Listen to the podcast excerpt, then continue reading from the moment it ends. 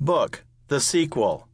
First lines from the classics of the future by inventive impostors. Edited by Clive Priddle. Copyright 2009 by the Perseus Books Group. Introduction copyright 2009 by Geoffrey Nunberg. Published in the United States by Public Affairs, a member of the Perseus Books Group. All rights reserved. On the Making of Sequels by Geoffrey Nunberg. Cide Hamete Benengeli recounts in the second part of this history, which concerns Don Quixote's third sally, that the priest and the barber went almost a month without seeing him, so as not to revive past events and bring them back into his memory. Cervantes, opening sentence of Don Quixote, Part 2. We are all like Scheherazade's husband, in that we want to know what happened next. E. M. Forster, Aspects of the Novel. It is the fate of sequels to disappoint the expectations of those that have waited for them. So wrote Robert Louis Stevenson, as it happened prophetically in his dedication of the novel Catriona, a sequel to the wildly popular Kidnapped, which had appeared seven years earlier. In a way, the point follows from the logic of natural selection. It's only the most successful books that get sequels, by and large, so the odds are stacked against an author's being able to duplicate the earlier achievement. Often, in fact, the author is well advised not to try. Stevenson might have left well enough alone after Kidnapped, Defoe after Robinson Crusoe, Alcott after Little Women, Huxley after Brave New World. On the other hand, think what we would have missed out on if all authors had been reluctant to expand on their past successes. No part two of Don Quixote, no Marriage of Figaro, no Through the Looking Glass, no Zuckerman Unbound. We'd have to forego the best parts of Trollope and Balzac, not to mention the prolonged companionship of Horatio Hornblower and Harry Potter. In any case, that sense of incompletion follows from the nature of the novel itself.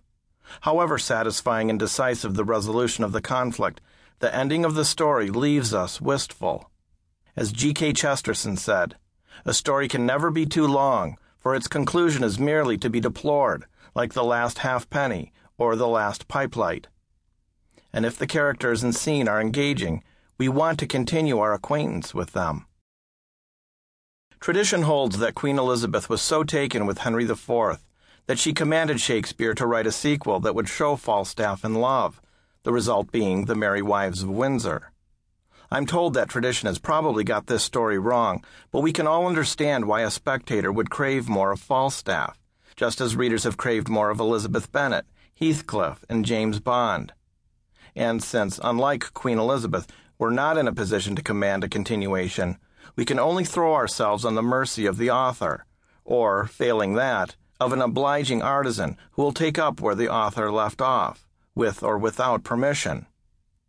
It is said that Cervantes was so indignant over the appearance of a pseudonymous sequel to the first part of Don Quixote that when he came to write the second part, he made sure to kill his hero off at the end, rather than allowing him a tranquil old age, so as to forestall the possibility of other unauthorized versions, to no avail, it goes without saying.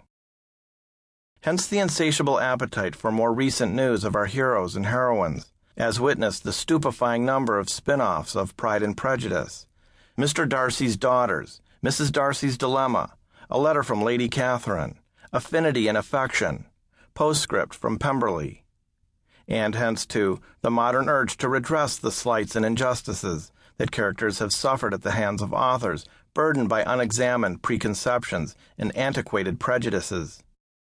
Jean Rhys pioneered the genre in The Wide Sargasso Sea, really a prequel to Jane Eyre, which took up the cause of the first Mrs. Rochester, the mad woman in the attic. Foe, J.M. Coetzee's anti-colonialist retelling of Robinson Crusoe, Alice Randall's The Wind Done Gone, Peter Carey's Jack Maggs, which reworks Great Expectations from the point of view of the convict Magwitch. Recent fiction has shown just how many changes can be rung on this theme. But however deadpan their tone, these exercises are never far from the preposterous.